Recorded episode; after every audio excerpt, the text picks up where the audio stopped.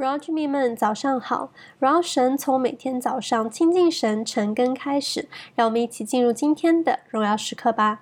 今天的主题是与神同行，经文的内容是在创世纪的第五章。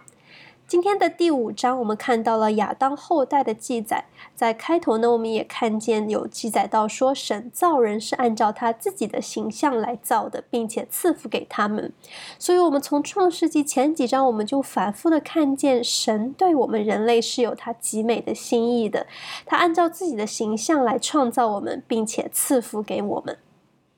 我们在很多时候看到圣经当中出现家谱的时候，我们的第一反应往往就是跳过，觉得这些都是人的名字，没有什么故事性，也没有什么金句。那这些往往就是按照很类似的 pattern 来描写了谁是谁的后代这样。那在今天的第五章，我们看到确实也是 follow 这个 pattern 来记录从亚当开始他的后代是怎样的。那这边我们看到第五章的描写的 pattern，那基本上就是说到啊，谁在多少岁生了谁，又活了多少年，生儿养女，再世多少多少年他就死了。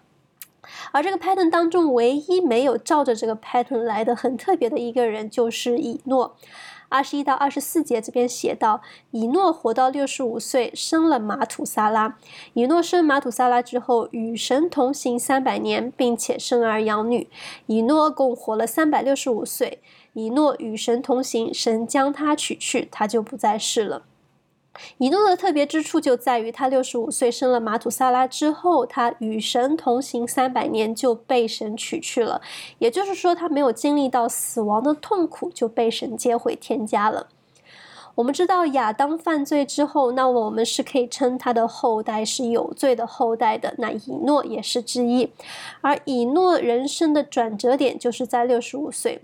经文说，以诺六十五岁生马土萨拉，在那之后与神同行三百年，并且生儿养女。因为罪，我们在前一章第四章看见了人类的第一起谋杀案。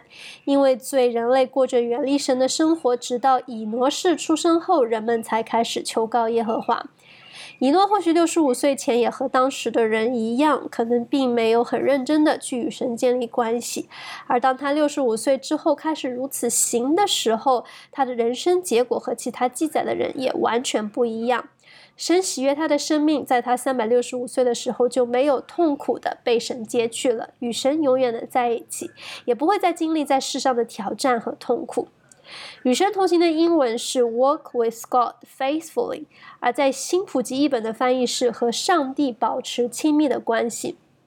这里就是说，我们不只要和神有关系，并且还要有亲密的关系，亲密无间且有信心的和神走在一起。以诺与神同行的另一个重点是他与神同行三百年。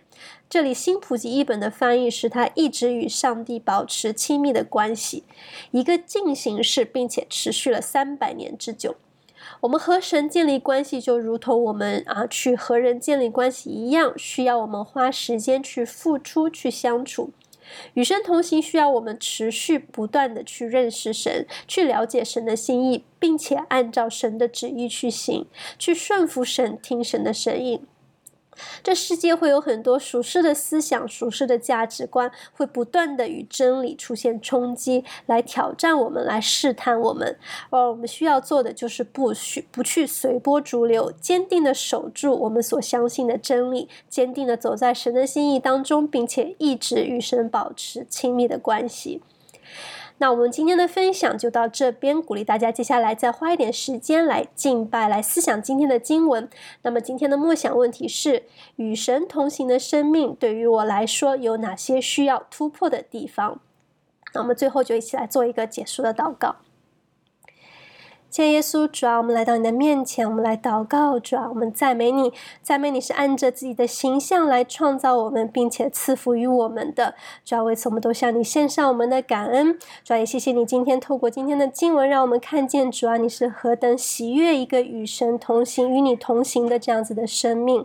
主啊，是的，你不止你的爱，你找回了我们。主啊，也愿愿你的爱更多是在每一天来吸引我们，来牵引我们，让我们可以走在你的心意当中。